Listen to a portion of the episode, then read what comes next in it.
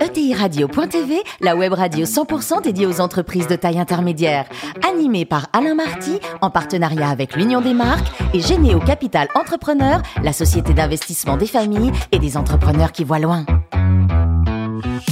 Bonjour à toutes et à tous, bienvenue à bord de ETI Radio.tv. Vous êtes plus de 43 000 dirigeants d'entreprise abonnés à nos podcasts. On vous remercie d'être toujours plus nombreux à nous écouter chaque semaine. Vous pouvez réagir sur les réseaux sociaux et notre compte Twitter ETI Radio.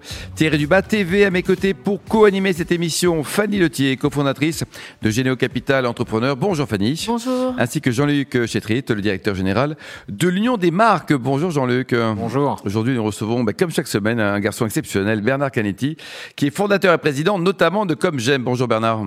Bonjour Alain. Alors, vous avez bonjour Jean-Luc, bonjour Fanny. Première partie de votre carrière dans l'édition littéraire. Si je vous cite un nom, vous allez me dire un souvenir, par exemple, Robert Laffont, par exemple. Ah, Robert Laffont, c'est c'est mon, mon, mon, maître, c'est-à-dire c'est lui qui m'a appris l'édition et euh, il m'a il m'a dorloté en fait pendant dix ans. Et il m'a mis entre les mains de trois Claude, Claude Bénard, Claude Chou et Claude Maillas, qui m'ont appris la négociation, qui m'ont appris euh, la folie et qui m'ont appris la rigueur. Et je sors de cette expérience après dix ans de Robert Laffont. Euh, Gonflé à bloc, là. Prêt, prêt à tout casser. La, la guilde internationale des disques, c'était quoi ça? Alors ensuite, je passe à la guilde internationale du disque. On me débauche, on me dit il y a une boîte qui marche plus. venez relever un challenge. Je dis elle, elle ne marche plus, c'est sûr. On me dit alors oui, je viens. Alors j'y vais. Ouais. J'y vais. Ça se passe waouh d'une façon très difficile parce qu'on m'avait dit que c'était que c'était déficitaire, mais à ce point-là, je voilà. Et euh, j'ai la chance, au bout de deux ans, de vendre euh, la guilde internationale du disque aux éditions Atlas. Et donc là, vous passez chez Atlas Oui, parce que la Guilde nationale du disque était presque redressée et les actionnaires d'édition Atlas étaient en, en, train de voir édition Atlas plonger. Et ils ont là le talent de dire, tiens, il y a une équipe qui arrive à, re, à remonter une boîte, confions-lui édition Atlas. Et vous avez présidé Atlas pendant, pendant 10 ans, quoi 25. 25 ans total 25. Et alors, ça s'est fini comment? Avec cette, cette, en disant, j'en ai marre, il faut que je sois entrepreneur euh, non, ça s'est fini. Euh, troisième boîte d'édition européenne, euh, une équipe, c'est voilà, une équipe dingue, exceptionnelle. Ouais. Euh, et plutôt, comment dire, un désaccord stratégique. Vous pensez que la, alors vous êtes président, vous êtes, vous créez, vous vous n'étiez pas actionnaire, hein. vous êtes président, mais pas actionnaire. Non, mais non, bien sûr, je, je n'étais qu'un pauvre salarié. Ouais. Et donc. Euh, On va procéder à une quête en votre faveur, si vous voulez. Euh, écoutez, je vais passer dans les rangs. euh, donc, euh, et puis, ce que on appelle, au bout de 25 ans, une, une forme de désaccord stratégique sur la. Et donc, en général, c'est l'actionnaire qui gagne, ce que je ne pensais pas. Et on s'est très bien séparés. Et ça m'a donné la chance de enfin créer ma boîte. Alors, ça, c'est 2009. Donc là, 2009. vous dites, ça y est, je vais être entrepreneur, je prendre des risques, Exactement. je vais être actionnaire, Exactement. je vais essayer de gagner, puis si je perds, j'assume Bien sûr, je mets de l'argent, je fais une levée de fonds. Alors d'abord, je m'associe. Oui. Ah. Je m'associe. Ouais. Je m'associe avec une, une, une, une, femme que je connaissais depuis très longtemps et qui, qui travaillait aux éditions Atlas, euh, Géraldine Barretz. Vous étiez complémentaires, chacun son mètre carré? Très on travaillait ensemble depuis 15 ans, mais en fait, on ne se connaissait pas. Et euh, on croyait être sur le même registre, et en fait, on était complémentaires. Donc, beaucoup de chance. Euh, et j'associe d'une façon, par hasard, ma fille. Ma fille qui sort euh, de Dauphine. D'accord. Et je me dis, il me faut une chef de produit. Hein, hein. Je fais la fiche de fonction et je dis, mais c'est toi, Mathilde. Mathilde, est-ce que tu veux venir travailler avec nous? Et après une semaine de réflexion, elle se joint à l'aventure. Elle a mis une démarre... semaine quand même, Mathilde. Hein? Oui, ça, ça m'a très étonné parce qu'en général, je suis persuasif. Je pensais qu'elle allait. Bon, en et... famille, hein, bon. En famille, ouais. bon. Ouais. Et donc, euh, on a démarré à trois. Euh, voilà, euh, il a fallu acheter une agrafeuse, une corbeille. Payer son bureau, euh, on, la poubelle. mis chez moi. Ouais. Euh, chez moi, donc j'ai une grande maison chez moi, sur Rennes. Euh, on a travaillé sur le billard. voilà, ça a duré 4 ans. 4 ans. 4 ans de galère. Alors racontez-nous un peu les, coulisses de, de Comme J'aime. Euh, Pourquoi, d'où vient l'idée déjà? Vous avez quoi Une petite surcharge pondérale à l'époque? Et c'était quoi le problème J'ai alors? toujours eu une petite surcharge pondérale, euh, plus, plus prononcée qu'aujourd'hui, parce qu'aujourd'hui maintenant je pratique comme j'aime, euh, et bien sûr. Euh, et donc c'est- c'est c'est- c'est un sujet qui m'a toujours intéressé. Mais le vrai sujet qui m'intéresse, finalement, parce que je suis quand même un homme de business, euh, c'est de trouver des solutions. euh, des solutions nouvelles, un peu des solutions à contre-pied. Et donc, euh, en analysant ce qui se passait aux États-Unis et en voyant le, le- le- le- l'épidémie d'obésité qu'il y avait aux États-Unis, je me suis dit qu'on pouvait monter une, socio- une- une- une solution nouvelle pour aider les personnes en surpoids. Et alors, cette marque Comme J'aime, euh, ça vient d'où? Là, vous l'avez trouvé quoi à 5 heures du mat, entre copains en non, non, on l'a trouvé bizarre au ou bout de trois mois d'efforts. Euh, on a commencé, ça s'appelait Bon Appétit. Euh, euh, je contacte. C'était pas déposé, bon appétit? Non. Non, je contacte Laurence Boccolini pour qu'elle euh, porte la marque Ouais. à l'époque. Elle me dit non, non, c'est pas possible, etc. Et elle s'appelle comment votre entreprise? Je lui dis bon appétit. Elle me dit mais vous rêvez, c'est une insulte, arrêtez. Et j'ai arrêté et j'ai trouvé comme j'aime. Et, Et c'est vous qui l'avez trouvé la marque hein? Non, non, non, on l'a trouvé. Oui, collégialement, avec un cabinet, peu importe quoi. Ah non, pas. Ah non, vous n'avez pas payé pour du ça. tout avec un cabinet. Non, non, non. Euh, tout homemade. ah, non, non. Fanny, Alors, la start-up de trois personnes est devenue une ETI de plus de 300 personnes. Moi, j'ai envie de vous demander quels sont les, les plus grands défis que vous avez rencontrés sur ce chemin de croissance incroyable. hein. Le, le plus grand défi, euh, c'est le succès. Voilà, c'est que vous pensez avoir une bonne idée, vous n'arrêtez pas de la changer, vous n'arrêtez pas de la tester, de la, de la donner à des consommateurs, et puis finalement vous apercevez que plus vous la proposez, euh, moins ça marche. Et donc vous dites, mais comment ça se fait? Et donc, le, euh, il, y a eu le, le- le véritable défi, c'est le défi de la persévérance et de la confiance en soi. C'est-à-dire, je n'ai peut-être pas les bonnes solutions, mais j'y arriverai. Rebondit. Et voilà, euh, on a travaillé sagement, d'une façon raisonnée, raisonnable, et euh, petit à petit, en testant absolument tout ce que nous faisions avec des, des comment dire, euh, des délais entre tests et résultats de tests extrêmement courts. On a réussi à faire des dizaines, voire des centaines de tests. On a réussi à mettre au point un programme. On ne peut pas mieux faire. Voilà. Je vous défie de faire mieux. Oui. Voilà. Alors on l'a pas fait tout de suite. Il n'était pas. mais pas tout seul, vous aviez de quoi, des, des médecins, des trucs comme ça autour de vous? Mais bien sûr, on s'entoure. Ah non, non, on n'est pas resté trois euh, longtemps. Mais on avait des médecins, le médecin nutritionniste Frédéric Bompard qui nous a aidé à mettre au point euh, ce, ce concept. Mais ensuite, il a fallu faire fabriquer Oui. euh, nos plats. Il a fallu choisir les, les, les, les entreprises qui les fabriqueraient pour nous. Il a fallu mettre La au point logistique, les- euh. La logistique est venue. Mais tout ça, c'est la partie simple. C'est la partie simple parce que à un moment donné, vous savez si votre produit est efficace, s'il est sérieux et s'il marche. En revanche, comment je le vends? Vous Bonne pouvez avoir- question. vous pouvez avoir un très bon produit et ne pas le vendre. Exactement. Et moi, ma conviction, c'est que pour aider les gens, on ne peut plus vendre des produits. On doit vendre un couple qui s'appelle produit-service, produit-accompagnement. Et donc, ah, allez- Fanny? Allez-y. Non, non, mais je, je partage tellement le fait que la France est un pays d'inventeurs et n'est pas forcément un pays de vendeurs. Et, et vous avez tout à fait raison de mettre l'accent sur, euh, sur la vente. Ce qui me pousse peut-être à, à une autre question, parce que vous attaquez l'Europe hein. Par l'Allemagne, par l'Italie. Euh, est-ce que c'est difficile? Est-ce que l'Europe est, est un seul marché ou est-ce que finalement c'est pas la même chose de vendre dans ces pays-là que de vendre en France? Un gros, c'est un gros, Bernard, non? Oui, oui, oui. Mais un gros allemand, c'est pas un gros français. Voilà. Et euh, non, c'est l'horreur. Voilà. C'est l'horreur. Ouais. Je dirais, l'Europe, pour moi, en, termes- en termes de marché, enfin, quand on est dans mon marché, c'est une multitude de marchés. Je dirais, euh, j'offre un produit et un service. Le produit, ce sont des plats cuisinés. Et donc, les plats cuisinés, euh, euh, si on fait un, un- un mer- un merlus au citron en France, le merlus au citron en Allemagne, ils comprennent pas. Donc, il faut le changer. Quand j'ai des coachs, j'ai des diététiciens qui appellent tous les 15 jours chacun leurs clients, ils ont chacun 200 clients, ils doivent appeler tous les 15 jours leurs clients, ben, on les appelle en français et on ne peut pas les appeler en allemand. Donc il faut trouver des diététiciens allemands qui ont la- le même charisme, la même gentillesse. Voilà. C'est l'horreur.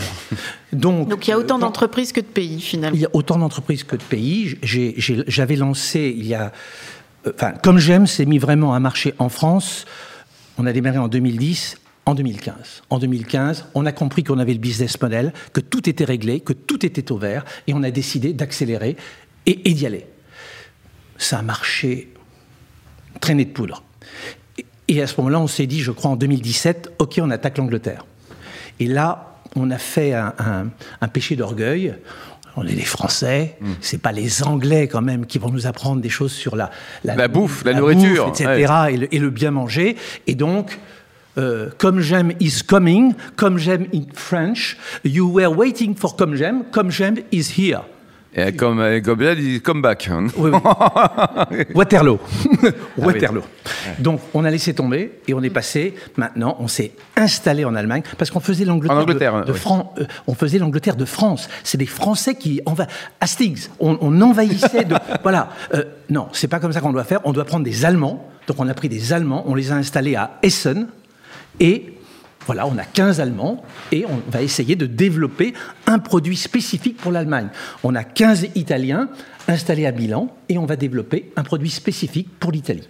Donc ma dernière question, c'est vous avez fait le choix de, de sortir vos associés pour finalement vous transformer en, en une entreprise familiale.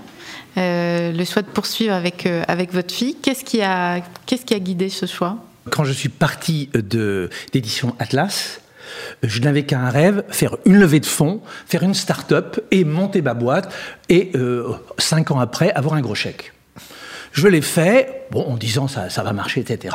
Je me suis associé avec un fonds formidable, Natexis, et chemin faisant, au bout de trois ans, je me suis aperçu que j'aimais les collaborateurs que j'avais engagés, que je respectais le- l'amour que ma fille avait pour Mathilde, le travail. Mathilde. Mathilde, euh, avait pour le travail qu'on avait fait. Je suis allé les voir et je leur ai dit écoutez, euh, on change tout. Moi, je fais un groupe familial. Voilà. Ça a été un petit peu dur de se séparer parce qu'ils ne s'y attendaient pas. C'était pas prévu, ça c'est vrai. Au bout de trois ans, vous dites, hein? Au bout de, en 2014. 2014. Ouais, j'ai- fait ça. Alors là, c'est là, il faut avoir de la chance dans la vie. J'ai fait ça au pire moment de comme j'aime, et six mois après, C'est explosé. c'est- ça a explosé. Donc la valeur à l'époque, elle était de combien? La value à l'époque, la value à l'époque devait être de pas très cher, euh, peut-être euh, 5% de ce que c'est aujourd'hui, 12 millions. 12 millions. Très bien. Jean-Luc Alors, Merci Un- pour votre franchise en tout cas. oui, la franchise, et c'est une des, une des qualités que je connais chez, chez Bernard, et une autre, c'est la modestie. Parce que euh, faire en 10 ans un groupe qui devient d'ailleurs, et une marque, qui devient l'un des premiers annonceurs français, qui est accueilli à la table de toutes les grandes chaînes de télévision comme, comme, comme presque son premier... euh, Vous les pensez combien en pub? En, en brut, on dépense 120 millions. 120 millions par an, tout pays confondu. Hein? Non, non, en France. ah, en France. Et, et c'est- et c'est là où, Alain, merci euh, de faire préciser en effet le montant, c'est-à-dire qu'en l'espace de 10 ans, combien de marques, et on a beaucoup de marques qui nous posent cette question, qui disent, mais comment Bernard y est arrivé? Comment, euh, dans le garage en 2010, euh, être capable de faire de la communication le levier, le déclic pour faire grandir cette entreprise et, et lui faire grandir, la faire grandir en valeur, puisqu'il vient d'évoquer à quel point maintenant cette entreprise a une valeur importante. Comment est-ce que ça a pu fonctionner? Comment Quel est le levier? C'est- Qu'est-ce que, est-ce c'est d'abord donner un- le truc? C'est d'abord un, un- un choix de business model. J'ai résolument dit, je, comme je vends un produit et un service, je ne peux pas aller euh, être distribué en grande surface. Comment distribuer un service en grande surface Donc je serai un pur player et je me distribuerai moi-même. Ce faisant, vous êtes subitement très riche, puisque vous économisez tout ce que vous donnez euh, à la grande surface. Si, évidemment, si vous arrivez à vendre. Eh bien, cet argent, vous le donnez d'une part aux médias, d'autre part à ceux qui acheminent le produit. Et si vous y arrivez, Un ça petit marche. peu à vous aussi, quoi. Oui, le, le- le grand danger de mon business model, c'est que quand vous vendez dans les grandes surfaces, vous payez Carrefour que s'il vend. Oui. Alors que euh, quand vous avez mon business model, vous payez TF1 et vous attendez et vous dites est-ce que je vends? Hmm. Et là, vous avez vraiment intérêt à savoir compter, à faire beaucoup de tests. Et à prier également, non? Et, et à prier, je suis devenu extrêmement croyant, euh, œcuménique. Je, voilà. Jean-Luc Alors, euh, comme j'aime, c'est comme j'aime, mais, mais Xynergy, c'est plusieurs marques. euh, c'est devenu finalement une sorte de holding qui rassemble une proposition d'offres assez cohérente autour finalement de l'épanouissement personnel. Est-ce que euh, vous avez la volonté, le dessein de faire de Xynergy une marque, un label du bien-être, de l'épanouissement, euh, puisque au fond, peut-être tout s'y prête, et que tout ça peut devenir le, deuxième levier de l'accélération de l'entreprise? Non, Synergie ne sera pas une marque. Synergie est une holding qui rassemble des entités qui ont la même vocation, euh, aider des gens en difficulté soit des gens en difficulté parce qu'ils sont en surpoids, soit des gens en difficulté parce qu'ils n'ont pas de diplôme, soit des gens en difficulté parce qu'ils ont des problèmes psychologiques, autant d'entreprises que j'ai créées à côté. Mais il- n'y a pas de euh, quelqu'un qui, à qui je fais passer des diplômes, je ne peux pas relier cette marque à comme j'aime, ça, Oui. ça n'aurait pas de sens. Voilà. En revanche, comme j'aime, je vais décliner la marche comme, comme j'aime. Euh, vous, vous le savez peut-être pas encore, et c'est j'en profite. euh, donc, je viens de lancer un magazine qui s'appelle Comme j'aime jeu. D'accord. Donc, un magazine de jeux en, euh, en vente chez les marchands de journaux, tirage 100 000 exemplaires, où vous jouez et vous apprenez la nutrition. Donc il y a quand même un rapport avec le métier, quoi. Ah bah bien sûr. Je lance dans, allez, dans, dans trois semaines, Studio comme j'aime, une chaîne de 40 magasins. Pour l'instant, il y en aura deux- 200 dans, j'espère, euh, 4-5 ans, où on va faire des soins pour accompagner des, des, des- des personnes en surpoids qui maigrissent avec comme j'aime, mais pour les accompagner physiquement, euh, leur faire euh, de, de. Donc c'est déclinable, euh, pas, pas à l'infini, mais il y a quand même beaucoup de sujets, quoi. Comme j'aime va être la marque du, du mieux-être. Des spas, par exemple, des spas Bien de bien-être, bien c'est euh, Et comme j'aime va être synonyme de bien-être. C'est quoi la limite d'une marque comme, que- comme j'aime, selon vous, euh, Jean-Luc Qu'est-ce je- qu'on ne pourrait pas faire avec comme j'aime? Oh, je crois que euh, le, le positionnement, quand il est parfaitement défini, euh, tel que Bernard le, le définit là, je pense qu'il donne, il donne un cadre. Une marque peut pas tout faire et peut pas aller sur télé- tous les territoires, mais quand elle le fait bien, alors à ce moment-là, en effet, elle peut aller très très loin. Et là, je- j'ai hâte de voir les prochains projets. Il y en aura. euh, voilà. On- Vous êtes jeune, dynamique, Non, non, on prévoit d'en faire. euh, voilà, on est sans arrêt en train de bouillir. On va lancer notre gamme de cosmétiques, mais ce ne sera pas comme j'aime parce que ça colle pas avec comme j'aime. Sauf Sous si quelle marque Vous avez déjà trouvé la marque ou pas soit divine. Soit divine, ouais, c'est bien. Et Soit divine comme j'aime, quoi. Ah, voilà, Oui, ah, voilà. oui, il y, a- il y a une petite air de famille quand même. voilà. Et, et- et peut-être, euh, qu- quand on connaîtra mieux la, la cosmétique, on fera une gamme de cosmétiques minceurs qui, à ce moment-là, portera le nom de comme j'aime. Alors, côté euh, hockey sur glace, euh, il paraît que vous êtes un fan. Ah, je ne suis pas un fan, je suis un champion. Ouais. En toute modestie, vous êtes Ah un non, non, champion. alors là, là je ne vais pas être modeste. Parce que là, encore sur LinkedIn, j'ai encore des gens qui disent Mais Bernard Caddy, Mais alors, racontez-nous, tu étais racontez-nous celui alors. qui faisait du hockey Voilà. Et c'était, vous aviez quel âge à l'époque? Ben, J'étais un petit peu plus jeune. J'avais euh, 30 ans de moins. 30 ans de moins. 30 ans de moins, Et c'est-à-dire. comment on se 15 met ans. au hockey? C'est-à-dire, c'est votre famille, vos copains, vos Pardon potes, là? Vous avez débuté le hockey comment alors? J'ai commencé le hockey parce que j'habitais euh, près du Parc des Princes et qu'il y avait la patinoire Molitor. Ah oui, oui. Et un jour, je patinais euh, à la patinoire Molitor et j'ai un Canadien qui me regarde, qui avait la, une, une équipe de hockey euh, chancelante à Molitor et qui me voit patiner à 12 ans et qui me dit « Hey, petit gars, tu veux pas commencer à venir jouer avec nous ?» Je dis « À quoi ?» Ok, et c'est comme ça. Et donc j'en ai fait pendant 20-25 Oh ans. là là là. Et là, ça a été vraiment. euh, le, le hockey, c'est le sport magnifique parce que ce que je reproche au tennis, C'est collectif, c'est collectif, sportif. c'est sportif. Et puis vous, quand même, vous, vous pouvez exprimer ce que vous ressentez vis-à-vis de votre de l'équipe adverse. Bien sûr. Vous avez Et officiellement, et vous officiellement. avez- oui, vous avez jamais vu un tennisman sauter le filet et dire "Écoute, si tu recommences ça, T'en fous une. voilà, c'est voilà. Ouais. Moi, j'ai pu exprimer ma tendresse. Comme j'aime, comme, Comme j'aime, voilà. Merci beaucoup Bernard, merci également à vous Fanny, Jean-Luc, fin de ce numéro de ETI Radio.tv.